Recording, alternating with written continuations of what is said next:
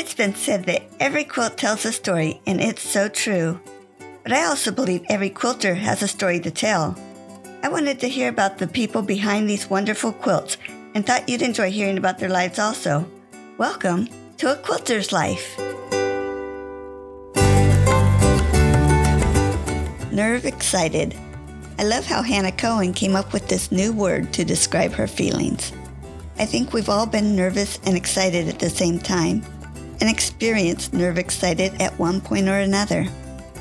I usually conduct these interviews over the phone, but it worked out to interview Hannah through a Zoom call. I wish I could share with you the twinkle in her eyes as we discussed her story and quilts. Hannah's business is the Bespoke Quilter. Although she explains her name during the interview, I also looked up the word bespoke as it's not commonly used in the United States. It means made to individual order or custom made. Hannah, thanks so much for joining me on A Quilter's Life. Thank you for having me. It took a little bit to get us together. I'm so excited to visit with you. Tell me where you were born and raised. So I was born in a little town in the southeast of England called Surrey, about 40 miles outside of London, if you know that's a place that your listeners in the US will know. So I was born and raised there, and I've lived sort of all over the UK and Ireland. So I've kind of traveled around. All parts. That's interesting. Can you share a special childhood memory? I don't really remember most of my childhood. So I do remember getting my first, and this is just stuck in my memory getting my first cross stitch framed.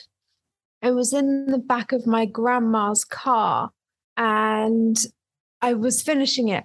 And I had to finish it on the way to the little town outside of where we lived. And I was finishing it in the back of the car, ready to go and get it framed. Um, so yeah, that's a lovely because my grandma's, you know, no longer here. So that's quite a nice memory. Yeah. Now, did she help you pick out the picture you were cross stitching and all that?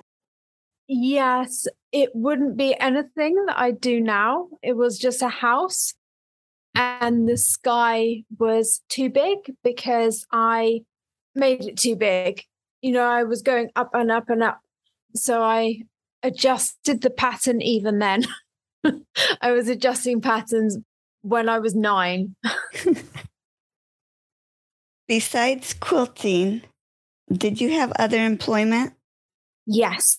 I did some Saturday jobs when I was younger, but my main passion then and still still a bit now was in spa and beauty therapy. So I started in a salon and I worked my way up through there. And then I was headhunted and I went to Ireland for three years. And then I came back and I got poorly, which will ease into. So, yeah, that's why I came back. But I loved my time in Ireland and working in a spa there. It was a really fun time I had. Nice. Yeah. Because I was in my early 20s. So it was fun. How did you end up where you are now, the town that you live in? What brought you there? So I live now in West Sussex, which is a bit further across than Surrey. I live with my beautiful husband and this is the first property we've bought together, which is quite a, a struggle in this country, you know, to get on the property ladder. So We are happy here. I've never been so happy in a home, and it's really a home. Nice. Yeah. Is there anything else you want to share about your personal life? So, my story really started, well, it started when it started, but I had a big trauma about 10 years ago, maybe 10 and a half now. I got diagnosed with a brain tumor and I had a big fit in the night and I got diagnosed then. And we went through a whole journey. In fact, we came to the States at one stage. I was put on an FDA trial. And then I was, well, it within 18 months, it had completely cleared up. So that was fantastic. And then unfortunately, I've just been re diagnosed again, but that's positive. Yeah, about 10 years later. So that's positive as well. That's looking really good. Oh, good.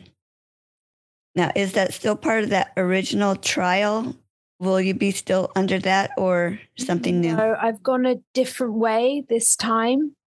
We're going to Germany instead. the UK just don't have the facilities here. So we're going elsewhere. I'm so glad that you can find something to help you. That is amazing. Yes, we are too. hmm Earlier, you mentioned that you didn't remember some of the things. So, was that the cause of that? Yes, I had a tumor removed last time. And that's, yeah, that's why I don't remember a lot. But then I guess my childhood was great because I don't remember anything bad happening, you know, because you remember trauma. And I'm kind of a person who just gets on with it, you know, just moves forwards in the present, but I'm moving forward each day, each day. So, yeah, I don't tend to dwell. That's great. And I'm sure that positive attitude has helped all of this too. Massively, massively. hmm Besides quilting, are there other crafts you do or have done? Yes, I used to crochet. That's how I got back into craft from my illness. Um, because I thought, oh, okay, well, I'm well enough now to do something. And I ended up buying one of these. I don't know if you have them in the States, but one a week crochet magazine or knitting magazine. Or, so it was to make a big blanket, but I quite quickly fell short and went to some classes. Uh, it was something I couldn't I couldn't do on my own. so I met a class and a teacher um, that got me through. And I didn't start quilting until six years ago. Yeah. And I've always done cross stitch. So, you know, that's been my craft all the way through. But yeah, I belong to a craft group now and they're all knitters, but I don't have a inkling to learn. Yeah. Are there any other hobbies you have? I meditate and I exercise. I'm just starting back with my exercise now, but I'm just focusing on that. And I love what I do. So it's not hard going to work, which my studio is in my house. So I can just roll out of bed and go and do what I love. I find it wonderful to work from home. Yes. My next question is Do you think any of your hobbies show up in your quilting? Yes. obviously I meditate every day and I mainly meditate on whatever project I've got or well, my hand and foot getting better because I lost movement in my hand and my foot this time. So I wasn't able to sew or stitch or anything. So, yeah, I think it does, but in a very, very subtle way. So, how were you introduced to quilting? You know, I wasn't introduced. I just bought a sewing machine and an AccuQuilt. And that's how I got started. So I didn't actually properly learn how to quilt. You know, I didn't go to any classes and I'd done a cross stitch quilt. So it was blocks of cross stitch and then blocks of fabric. And I just kind of hashed that together. And I thought, oh, I kind of like this. And I had it for years. And then I just all of a sudden had the energy and inclination, I guess, to put it together. That synth was hanging on our wall in our old property and got moldy. So I had to take the back off and the binding, and that's still on the go because I hand quilted it. So that's going to be an interesting one to get the back together. Oh, I bet you're looking forward to being. Are you planning on hanging it on your wall again? Yeah, because now we have a dry house.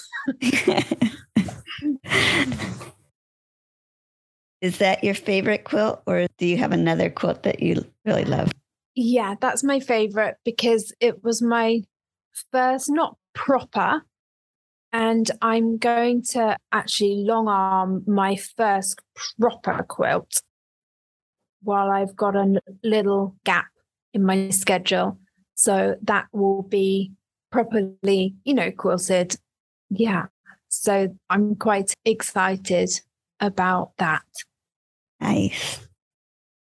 Out of all your tools, do you have one that you like the most? Yeah, it has to be my AccuQuilt because without that, I wouldn't have got started properly. I know some people think it's a cheat. I no, not hate, but dislike cutting out because that does it. And then I'm off. I like the sewing and the putting together of blocks more. Some people love the cutting, don't they? I think they're mad. um, but yeah, everyone likes different things. But yeah, as I said, you know, that's how I got started. And it's really easy because all the pieces go. I, I don't know if you've ever used one or tried one, but it's a machine that does the cutting for you. Yeah, I've heard a lot about them, but I have never gotten to try one. That leads us into out of all the steps in quilting or making a quilt, do you have a favorite step or do you like the whole process other than the cutting? so I love the whole process. Most since I've had my long arm machine, I love finishing it. So I love seeing it quilted and it just brings on a new lease of life to the fabric, the to the patchwork. So that's the process and just the finishing. Nice. Tell me about your worst quilting experience. Oh my goodness. I tend to get challenging ones. I think I've got a beacon above my head.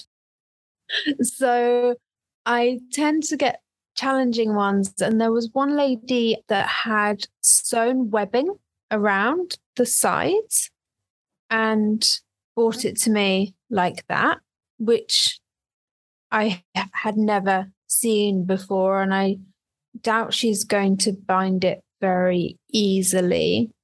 And I think, yeah, that's it. Apart from, you know, people bring me their old clothes or clothes of people that have passed. And that's lovely to do, but I don't like cutting and wasting the fabric. But I found a charity that just weighs them in so they get recycled.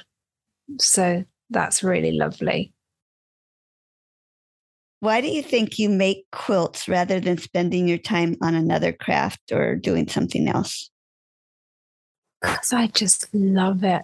I mean, it's my passion, and I obviously appreciated doing it more now than I have ever done. I teach, so I was still able to do that with help from one of my friends. She also is a quilter. So I appreciate it more. So this is all I've been doing since I'm back. and who do you usually make your quilts for when you're making one yourself instead of for a client? I recently made one for a friend's baby, and that was a log cabin. So simple, but with a foundation paper pieced center that said love on it. And that was really lovely. But yeah, just friends and my husband, who I'm promising to make from his Michael Jordan jerseys that he's collected over time. So I'm going to make him that eventually. I'll give him an IOU for Christmas. I've got all the jerseys.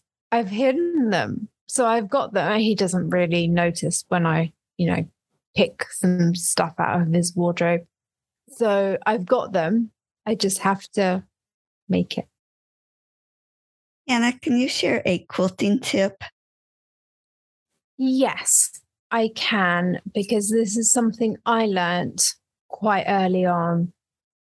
Don't worry if there are mistakes. And I have a rule I only unpick something three times. If I have to do it any more than that, it's what it is. So I really believe in not making anything perfect because we're not perfect. So just go with it. Just go with the process, and nobody is going to notice if you give it to a friend. And if anyone points it out in a quilt group, they're not your friend. you know, if anyone is ever mean to you, yeah, it doesn't matter.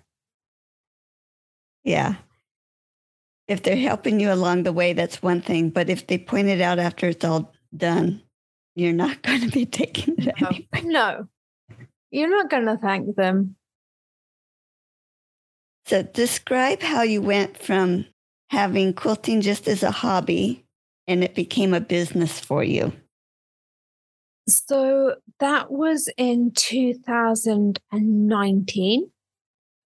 And I had the chance to buy a long arm machine and it was half price. So I just went for it because, you know, life's too short, right? I've been sick once at that time and I didn't obviously know that I was going to get sick again. But I just spoke to a couple of quilting friends and they just said, just go for it. So I did. And what, three years on? Yeah, I'm doing it. And I was going to a long arm quilter to get my stuff done. She stopped. So I thought, okay, well, this is the perfect time.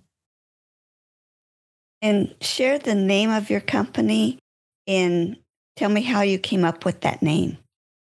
So it's called the Bespoke Quilter. And I thought about it for a while and just thought, well, what am I? I like to do bespoke things. And in fact, all of my work is bespoke, whether it's making a quilt for somebody as a memory quilt or just long arming. So I just thought, what am I? Yeah. And that just fitted. And I had a really funky logo designed, which you can see on my Instagram. That's mainly where I'm, I post every day. I don't really do anything on Facebook, but I get quite a lot of work through social media. Great. I'm looking at your website. You sell patterns also? No. For my foundation paper piecing classes, I use somebody else's patterns, obviously with her permission. And she's a lovely lady. She's called Victoria Pete. And oh my goodness, her patterns are just wonderful. All the measurements are done for foundation paper piecing and they're a joy to work with and piece. And I'm actually doing one of hers at the moment, and it's a nutcracker, which is 33 inches. I'm non quilter wouldn't understand, but by 58. So it's a decent size. So I've done his hat and his body. So I've yet to do his face, which is the most intricate bit. So I've left that. Um, yeah. So she's, yeah, she's brilliant and she lets me use her patterns. So yeah, I don't, don't sell them. That sounds so cute. Yeah, it is really cute. I can send you pictures. Great.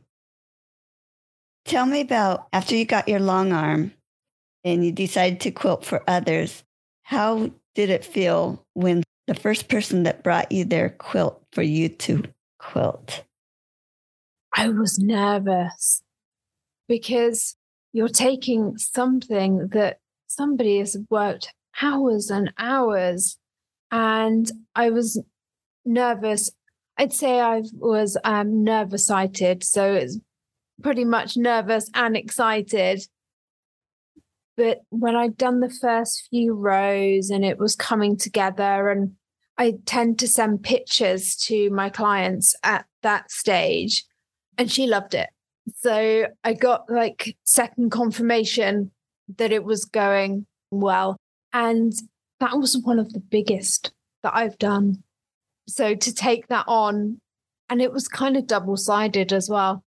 So that's what I mean. You know, I get picked to do the most challenging ones. Yeah, double sided is, yeah, it's more difficult, isn't it? Yeah. yeah, I've thought about that at times when I thought, oh, I could do this on the back, but how would that look if I'm quilting it that way? I better not. no. And on your website, I saw that you were interviewed by John Scott. How exciting was that? I know. My husband used to be on TV in England on the same channel that John used to work for. He was a fashion guru. And he knew him, and I watched him on Sewing Quarter, Sewing Street. Uh, anyway, a sewing channel and I used to have it on the background, like a radio, really. And he contacted my husband. He just sent my husband a message randomly. He didn't even know me and know that I was a quilter. So, yeah, he came down and interviewed me, which was wonderful to, you know, put on my website. So, yeah, that was really beautiful. I had a really fun time. What was it like to be in front of the camera with him? It it just seems mind boggling. Yeah, he was so calming. And it was in my house. So that was, you know, it was my space. So that was one of the things that made me even more comfortable. But yeah, he's such a lovely guy. We stay in touch, you know, every couple of weeks. You know, we'll send a message. So yeah, he's just a lovely, lovely man. Oh, cool. And share with us how we can get in touch with you. So, Instagram, um, the bespoke quilter is the best way, or my email, obviously, the bespoke quilter at gmail.com. Great. Is there anything else you would like to share with me today? Just thank you. Thank you for me finally, because uh, we had challenging time getting together. So, yeah, thank you. Thank you so much. Oh, I'm so excited to get to finally chat with you. Yeah, thank you. Thank you. Have a wonderful day. Bye. Bye. You can find more stories on aquilterslife.com or subscribe on your favorite podcast player so each episode will be downloaded automatically. Also, I want to hear about you and your wonderful quilts. Please contact me, Paula Chamberlain, through the website to set up an interview. And as always, thanks for listening.